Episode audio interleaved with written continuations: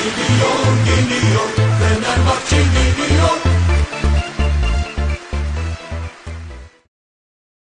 Merhabalar sayın dinleyenler. Merhaba Bahattin. Merhaba Hocam. Dinamo Kiev maçı sonrası karşınızdayız. Evet, senin beklediğin gibi bir maç oldu. Düşük skorlu. Ben 5-0 kazanırız demiştim. Hı hı. Ee, birkaç istatistikle başlayalım hemen. %61 topa sahip olmuşuz. 14 şutumuz var. Ee, buna karşılık 8 şut kalemizde görmüşüz. Bunların hiçbiri isabetli değil ama aslında tehlikeli olan birkaç hücum da vardı. Kendi hatamızdan kaynaklanan. Ee, özellikle Altay'ın bir tane var, bir tane Salah'ın çıkardığı son anda var. Onlar tabii isabetli şut olarak sayılmıyor. Onun dışında benim çok dikkatimi çeken Dinamo Kiev'in 26 faul yapması. Neredeyse her şeyi yani Süper Lig'deki gibi Lucescu'nun da iyi bildiği bir lig. Durdurdular. Hızlı hücumları kestiler vesaire. Ama olan yani çıkan kart sayısı 3 tane. Buna karşılık bizim 15 faulümüzde iki sarı kart çıkmış. Bir tanesi Serdar Dursun'a mesela bence çok anlamsız bir karttı. Hı hı. Ee, yani onun dışında bir de tabii sanıyorum ilk yarıda verilmeyen bir penaltımız var. Valencia'nın ayağına bastığı görüntü. İyi fotoğraf olarak gördüm. Videosunu görmedim. Daha sonra izlerken fark etmemiştim yani. Böyle bir durum var. Senin de dikkatini fauller çekti mi? Onun dışında bir de ikinci sorumda istatistiklerle ilgili %61 topla oynama ve 14 şut, 8'i isabetli. Geçen seneden aslında Pereira'dan da hatırladığımız bir e, istatistik türü. Bu oyun sence yeterli midir? Yani baskın oynadık diyebilir miyiz skoru alamamış olsak da? Evet yani fauller konusu olursak e, iki tarafında özellikle hızlı hücumları kesmeye çalıştığını ve bunları e, genel olarak faullerle başarabildiğini gördük. Yani bizde de İsmail'in ben 3-4 tane böyle e, net faulünü gördüm. Bir iki tane sarı kart çıkarabilirlerdi mesela.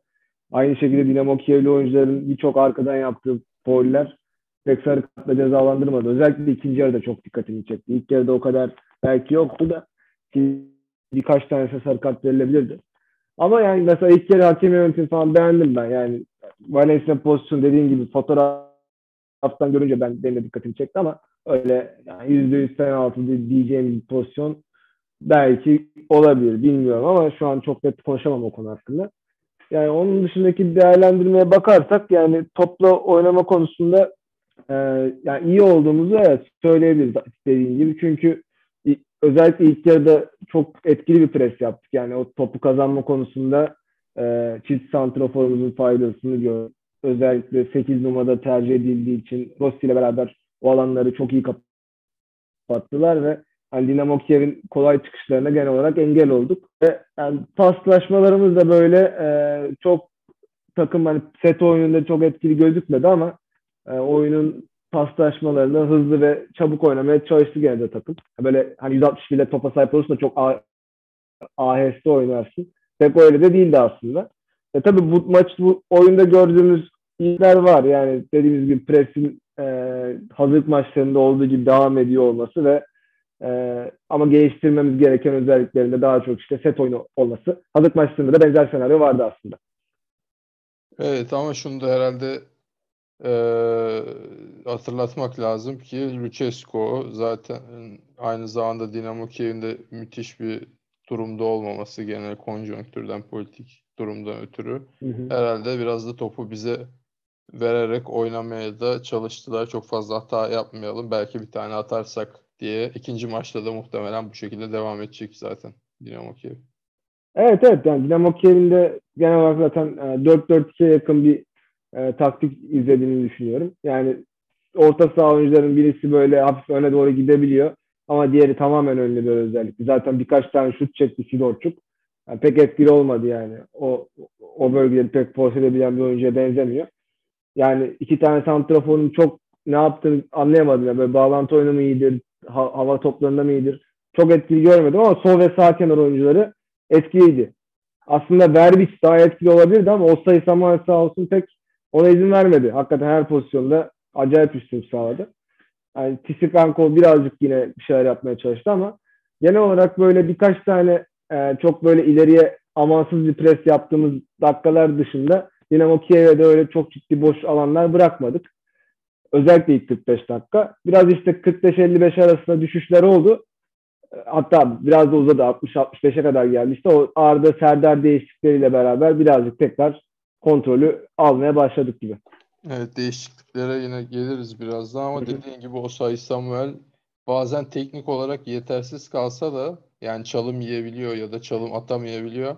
Ama bir şekilde fiziğiyle devam pozisyon devam ettirerek ya çalım yediğinde hemen geri dönebiliyor. Adam bir adım önde olsa bile o farkı kapatabiliyor ya da bir şekilde topu itekleyerek falan itekleyerek yani iki kişinin arasından çıktığı falan da oluyor. Enteresan bir fizik durumuna gelmiş. Genel olarak Süper Lig'inde çok üstünde muhtemelen. Şu an. Yani zaten çok atlet. Gerçekten hani bu kadar e, atlet bir oyuncunun Süper Lig seviyesinde oynam, oynayacak olması bizi gerçekten mutlu ediyor. Yani burada Şampiyonlar Ligi seviyesinde bile gerçekten e, hani kapı gibi sağ beklere karşı böyle bizim kanat pır pır kanat oyuncularımız pek avantaj sağlayamaz. E, rakip de görünce sinir olursun ya. Hani Evet. öyle bir performansı vardı yani. Gerçekten e, e, hem savunmada yani hücumda kaç tane dripling yaptı. Yani ver biçi geçti bir daha geçti. Hani e, topu kaç defa taşıdı. Gerçekten çok iyi bir oyuncu. yani. Doğru. Ya bir de ilk 11 hakkında konuşabiliriz. Yani belki e, senin değinmek istediğin bir şey olur mu ilk 11'de? Yani formasyon olarak benim gördüğüm hücumda 3-5-2 oynadık. Yani arasına Ara Arao muydu ismi? Neydi? Evet, Vilin Ara. Elini Arao'yu soktu iki stoperin arasına. Bekler çıktı. İrfan e, Rossi ve İsmail'i bir üçlü olarak kabul ediyorum. Yanlarına bekler gelince beşli gibi. E, zaten mümkün olduğunca ileri çıkmaya çalışıyor e, stoperler. İki- önde de bir ikiliyle oynadık. Onlar da daha hareketli şekilde aslında yani oyun olarak beklediğim gibi ama burada İsmail evet 6 numara olarak yeterli üretkenliğe sahip diyorduk. Eğer böyle bir şey istiyorsak Regista gibi. Ama şimdi hem defansın arasında bir adam hem de önünde İsmail olması bir üretkenlik zafiyeti yaratıyor mu dersen böyle bir soru sorulabilir. Yani bu sorunun cevabı bende yok. Çünkü ben İsmail'i beğendim bugün de aslında. Yani neden tam olarak üretemedik o sorunun bende te- pek bir cevabı yok şu an mesela bu düzende. Normalde 2-6 numara çıkmış gibi ezbere yorum yapacaksak öyle ama aslında İsmail 8 numaraydı zaten. Kamp döneminde bir şekilde takımda kalmak için 6 numaraya kendini evirdi. Başarılı oldu. Bu maçta da muhtemelen deplasmandayız diye bence haftaya ikisi beraber çıkmayacaktır ama çıktılar. Bence İsmail de iyi oynadı. Diğer yeni gelen 6 numara Arao da iyi oynadı bence. Yani Evet. kritik müdahaleleri var. Burada İrfan biraz İrfan'la Rossi o zaman sırıtıyor mu dersek. Eh İrfan yani aslında İrfan'ın ortalaması da bu. Yani çok iyi maçları oluyor. Bir de böyle maç. Ortalaması buysa Fenerbahçe'de oynayamadı zaman. Yani Ben o kadar geçen söyleyeyim. sezondan da ya bundan çok mu iyiydi İrfan'ın ortalaması geçen sezonda bilmiyorum. Ben bugün hiç beğenmedim. Yani bir diğer maçları bilmem ama hakikaten ya bir defa e, dediğim gibi e, bizim ilk 11'de hani ufak tefek değişiklikler oldu. Yani zaten sezon başı itibariyle Fenerbahçe'nin şu an ideal ilk 11 olmadığı için pek e, yani her, herhangi bir muhtemel 11 gördüğünde televizyonda falan e, bu 11'i muhtemelen görmemişizdir. Hepsi bir 11 yapsa bu 11 olmamıştır bence. Yani burada Ee, bekleyemeyeceğimiz herhalde İsmail'le Arao beraber diye. Heh, Yani onu onu beklemezdik. Bir de herhalde Bir de belki- King'i herhalde. Aynen. Evet. O da ama yeni geldiği için. Yoksa hani bir, bir, iki hafta önce gelmiş olsaydı Evet, belki olabilirdi. Yok demezdik evet. Yani belki ben biraz daha Rossi Valencia ön tarafta işte 3 tane orta saha özellikle orta sahayı bekliyordum. Hani yani ama işte mesela İsmail dediği gibi e, e, savunma konusunda çok ciddi faydaları oldu. Hem ön alan presle e, katılması anlamında hem de bu presten kurtulduklarında rakibin işte o ikinci olarak ara ya ilk olarak daha doğrusu ara daha top gelmeden basan oyuncu olarak Arao'nun aslında defansif olarak bayağı yükünü azalttı. Arao sanki e, takım set halinde defanstayken birkaç tane böyle müdahalesi oldu defansif anlamda. E, öyle bir e, faydası oldu. İkisi uyumlu gözüküyor. Arao zaten bence e, iyi bir transfer gibi gözüküyor. hem topu hızlı sokabiliyor hem kesiciliği var. Zaten bu özellikleriyle o altı numarayı sırıtmadan oynuyor. Yani bir tercihi çok hızlı bir şekilde yaparsan e, hem Fenerbahçe'de belki 8 numarada dediğim gibi İsmail yerine Zayt oynasaydı ya da ne bileyim o pozisyonda Lincoln oynasaydı belki o işte topu daha verimli kullanmada e, kreatif ayak olmada takım daha kolay iş yapabilirdi yani ileri top taşıması anlamında. İsmail hücum anlamında pek bir şey vermedi ama savunma anlamında dediğin gibi bayağı iş verdi. İş yaptı gerçekten. Doğru. Doğru. İlk yarı Fenerbahçe bir tık daha etkiliydi diye düşünüyorum ben.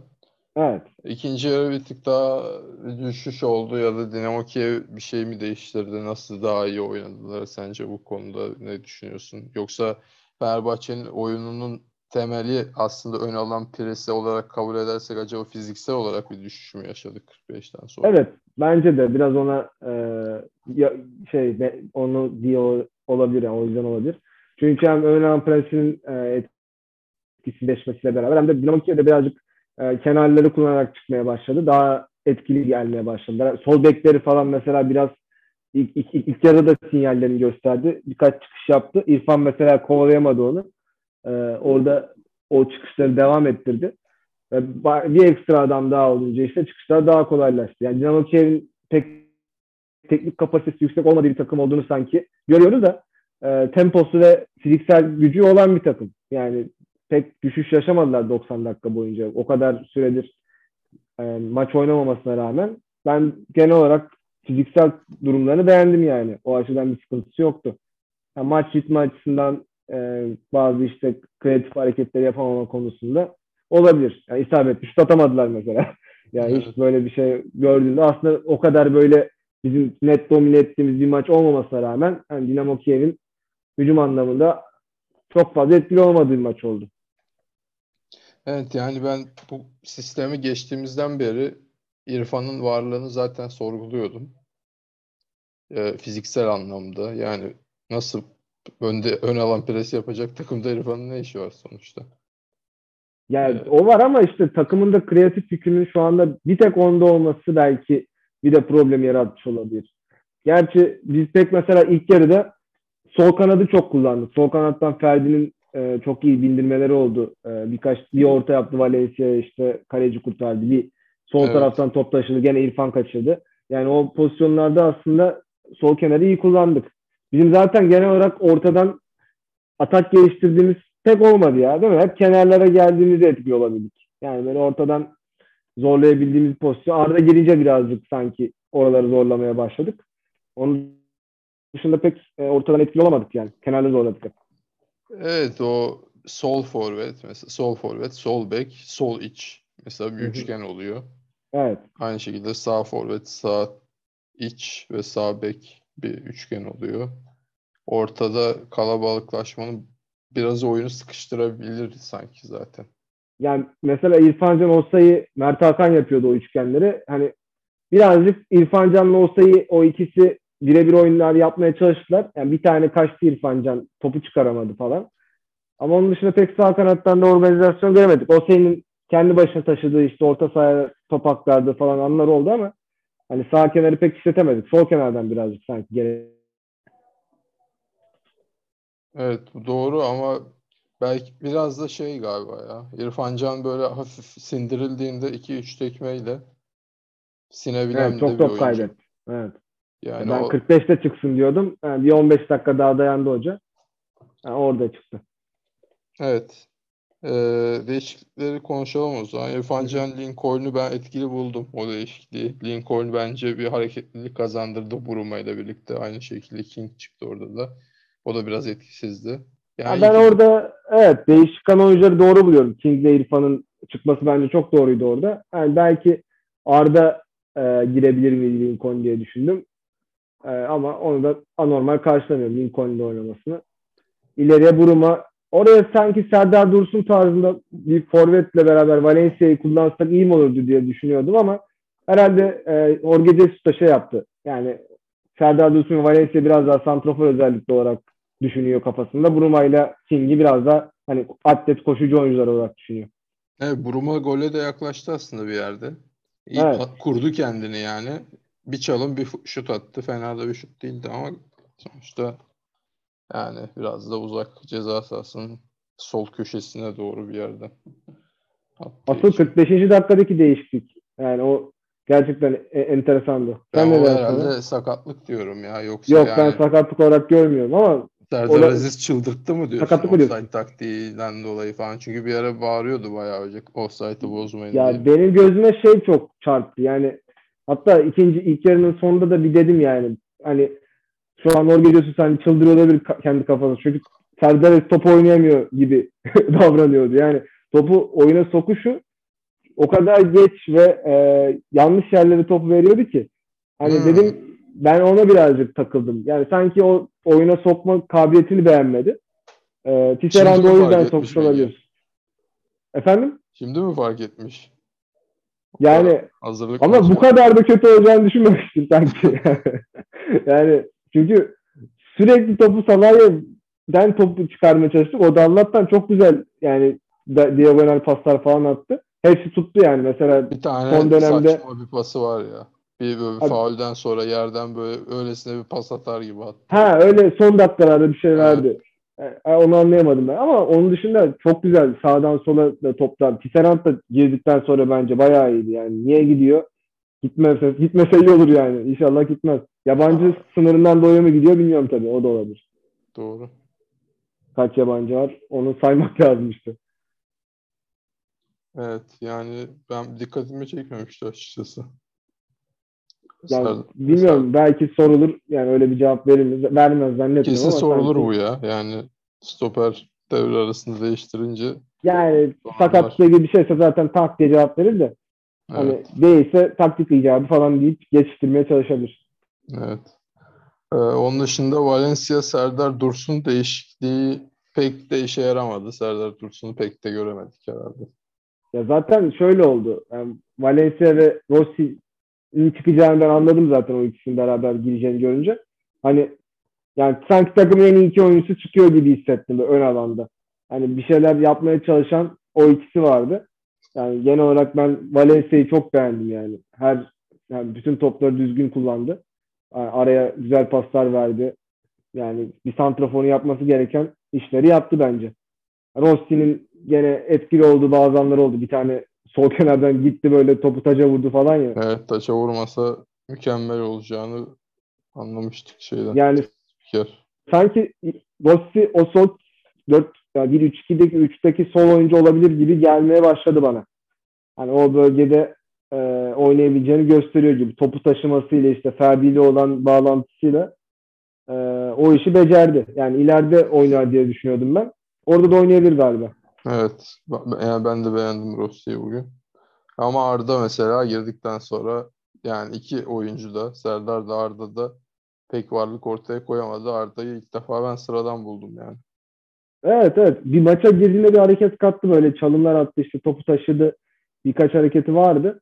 Ama bir tane pozisyonu mesela gereksiz geri pas verdi. Orada bir atak yedik neredeyse. Ee, onun dışında dediğim gibi çok bir, birkaç kritik pas denedi ama e, başarılı olamadı. Birkaç hücuma çıkarken pas hatası da yaptı. Hı hı. Zor toplar, kolay değil ama tabii Arda'nın da alıştırdığı bir şey var bize. Ama fizik kalite olarak da bu arada e, yani topu kazandığı bir yer vardı. Topu taşıdı falan kaptırmadı hemen. Evet, Yani- öyle. Doğru. Ama işte onları hani ilk girdiği 15-20 dakikada yapmak kolay oluyor da hani bir 60-70 dakikadan sonra bunları yapabiliyor mu? Onlar tabii soru işareti işte. Evet, doğru. Peki en iyi üçü şey yapalım bu sene diyorum. Ayrı ayrı yapalım. Sonra birleştirelim. Ya belki şey yapabiliriz. Ee, galibiyette ne bileyim. Ha tabii Ee, bugün evet yapmayacağız. Doğru. Turu Hayır geçeceğiz. şöyle galibiyet vermeyelim ya da şey şöyle yapabiliriz. Mesela galibiyette 5-4-3 veririz. Atıyorum. Beraberlikte 3-2-1 veririz. Yenilgide senin eksi 1 eksi 2 eksi 3 veririz. Öyle bir şey yapılabilir. Olabilir. Öyle bir puanlama yapalım. Yani en Peki. azından vermiş olalım her, her hafta. Okey.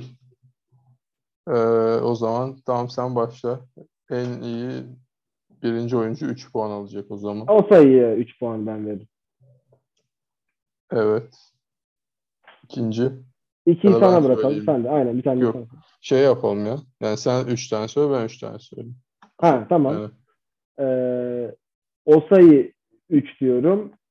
2 biraz düşüneyim bir dakika. Ee, 2 Arao diyorum. hı hı. Bir de Valencia. Evet. Enteresan. Ee, 3-2-1 yaptım. Ben 1'e Osayi'yi Ha, koyarım. yani şöyle ben Osayi'ye 3 puan veriyorum. Yani Evet, şey evet, anlamında. evet. Hı. bir, birinci. Evet, evet. Ha, aynen. Ters olarak söyledim. 2'ye ben Salah'ı koyuyorum. Olabilir. Çünkü evet. net golü çıkardı Top yani. başarılıydı. Evet evet.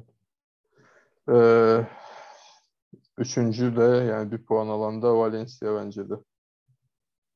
Ya ortak noktada buluşalım ya. Böyle bir sen bir ben öyle yapmayalım da. Tamam ben Salah'ı 2'yi kabul ediyorum. Yok yok bu, sefer böyle yapalım ya biraz puan bolluğu olsun. E nasıl olacak? 3-3 6 puan mı alacak şimdi Ee, atıyorum? o sayı Osayi? 6 puan.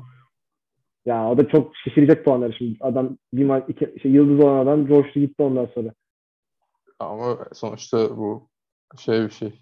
Göreceli, relatif yani. Bu sefer Peki. alan başkası, başka sefer başkası altı. Doğru doğru. Tamam. Evet.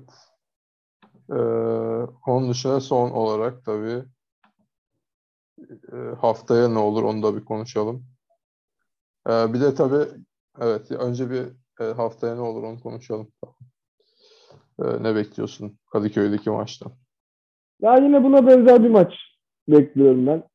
Ee, yani Fenerbahçe'nin gene ön- önde basmaya çalıştı. Özellikle ilk dakikalarda daha da belki yoğun hissettirmeye çalıştığı baskısını taraftarla beraber. İlk işte ilk yarım saatte özellikle işte gol bulabilirsek gerçekten istediğimiz şekilde turu götürürüz. Ama e, birazcık süre geçtikçe hem presimizin etkisi az olabiliyor hem işte e, rotasyonda doğru oyuncuları bulabiliyor muyuz, bulamıyor muyuz? Onu işte ondan emin olamıyorum. Ee, yani Orgücüs tabii ki orada doğru müdahaleleri yapacaktır. Ancak işte e, ondan ondan emin olamıyorum. Ee, onun dışında yani Dinamo Kiev disiplinli e, topa sahip olma oyununu oynamayı tercih etmiyorlar. Bence oynayabilecek oyuncu personelleri de pek yok gibi gözüküyor. Hani kenar oyuncularla etkili olmaya çalışan santraforlarla topu buluşturmaya çalışan bir ekip. Yani buna benzer bir maç olur. Tabii bizim işte bitirici ayakları bulmamız gerekiyor. Yani bu noktada işte benzer 11 çıkacaktır gibi geliyor bana. Yani belki işte e, yine Joshua King'in oynamama ihtimali belki olur. Yani en çok sırtan ben onu gördüm bu maçta. E, onun yerine belki işte vurmayı mı düşünür? Rosti ileri mi atar? O, o işte birazcık karışık. E, Serdar'ı bence Tisserant'la değiştir gibi geliyor bir sonraki maçta. Onun dışında genel olarak benzer 11. İrfan Can'a güveniyorsa devam eder. Hani benim beklentim e, ilk 30 dakikada golü, bular, golü bulursak böyle 2-0, 2-1'lik bir galibiyet olur ama sanki gene uzatmaya taşınabilecek bir maça doğru gidiyor. Evet, e, tehlike o. Yani Lucescu'nun istediği belli ki son 70 yani 20 son 20 dakikaya 0-0 1-1 neyse gelmek Yani çünkü en biz de azından. 60-70'ten sonra böyle daha dengeli oyuna geçmek durumunda kalabiliriz. Yani turu riske etmemek adına birazcık daha hani e, daha ris- daha az riskli oynayabiliriz gibi geliyor bana.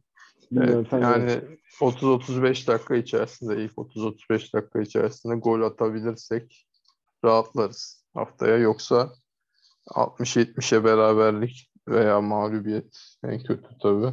Öyle bir durumda bizi zorlar. Açmakta zorlanabiliriz rakibi. Aynı zamanda bir kör kurşun golüyle de elenme şansı da doğar 70'e beraberlikle girersek ama yani gördüğüm tabii şey yok. Yani belli bir kalıbı var takımın doğru ama kalitesi yok karşı tarafın. Dolayısıyla çok da zorlanmaması lazım. İçeride Fenerbahçe'nin taraftar desteğiyle hakemin de daha nötral kalabileceğini düşünüyorum.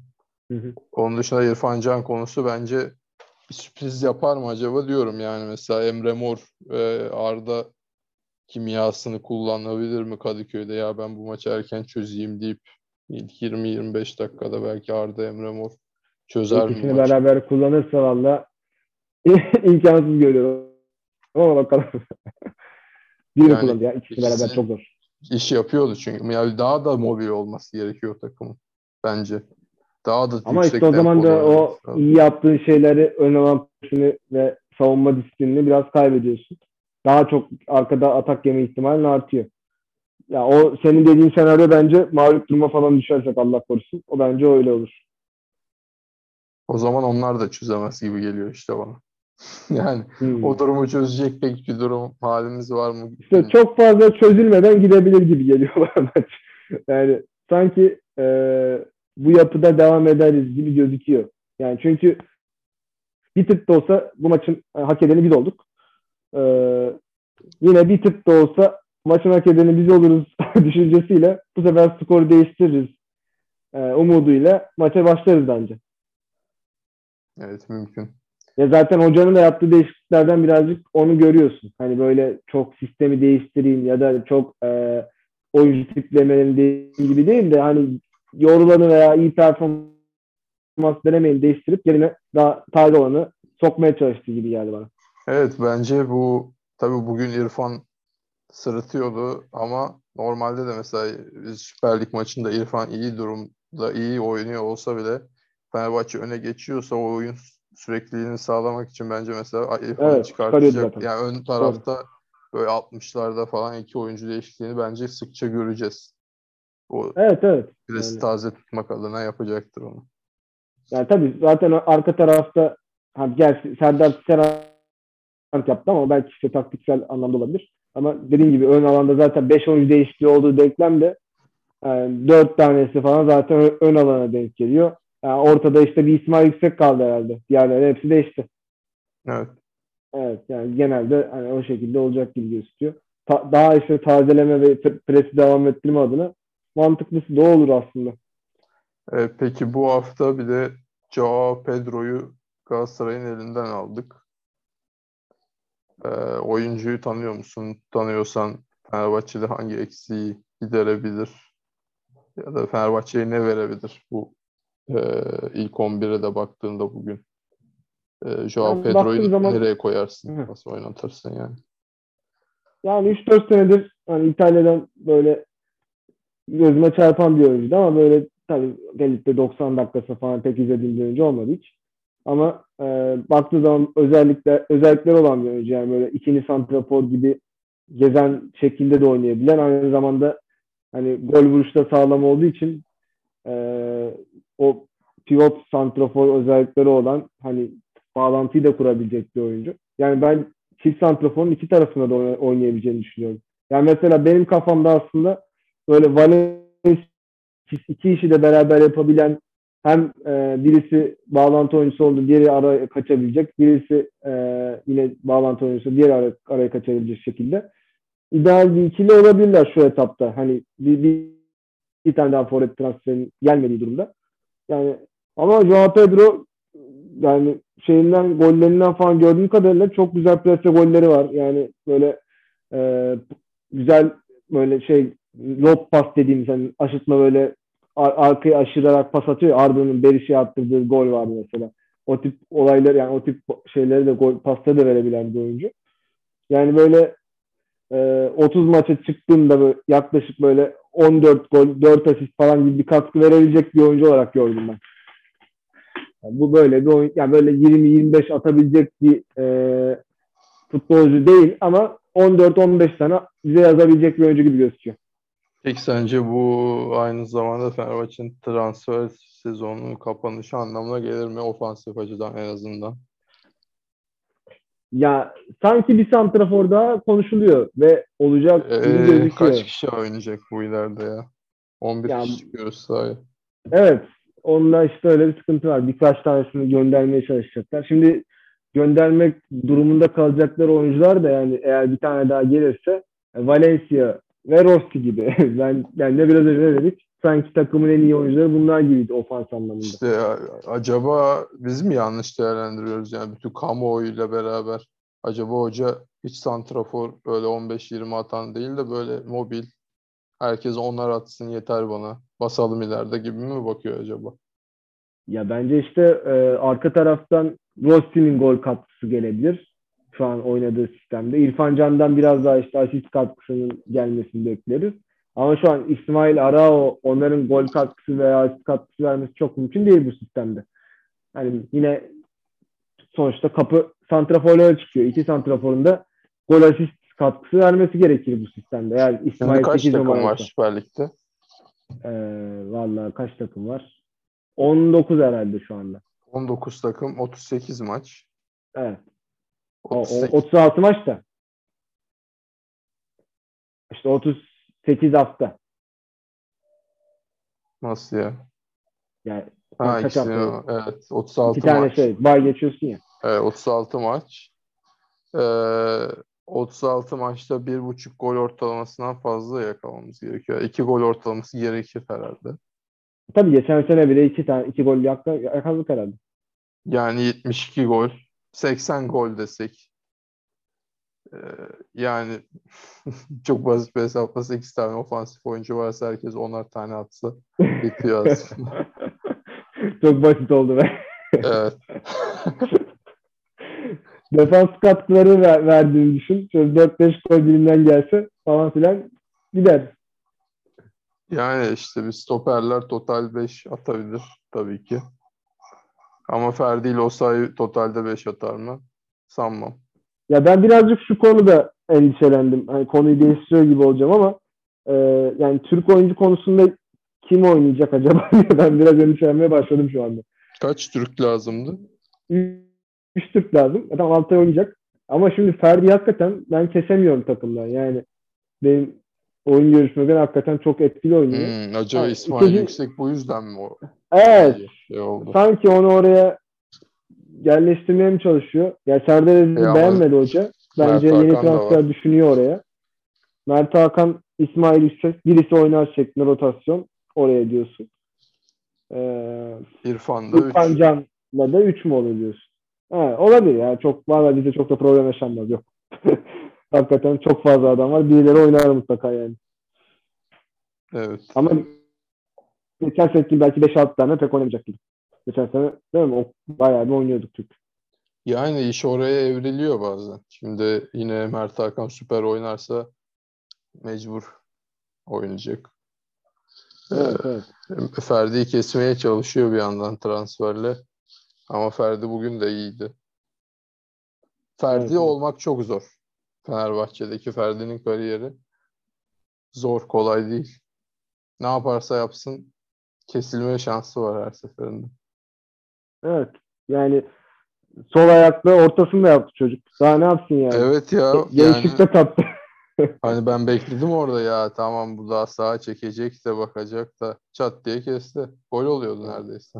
Evet evet. Yani en, en net pozisyonumuz o herhalde böyle kafayla. Belki Valencia birazcık pozisyonu yani yoktan var etti gibi. Biraz da Trivela çalışırsa Yani içeri doğru gitti böyle şut çekmeye falan çalıştı. Yani ilk yarıda kesin hücum anlamında en iyisi oydu. bence de. İkinci yarıda biraz düşüş yaşadı. İkinci yarıda çok iyi değildi. Evet. Ama biraz işte sindirdiler ya. O faulleri yapa yapa bazı oyuncular çabuk sindirdi. Evet evet çok fazla yere düştü gerçekten. Bayağı bir faulle durduruldu yani. Hakem de Şey, yemin ben- etmiş. Ben mesela seni de, sen demesen farkına varmazdım yani 35-36 tane faul olduğunu.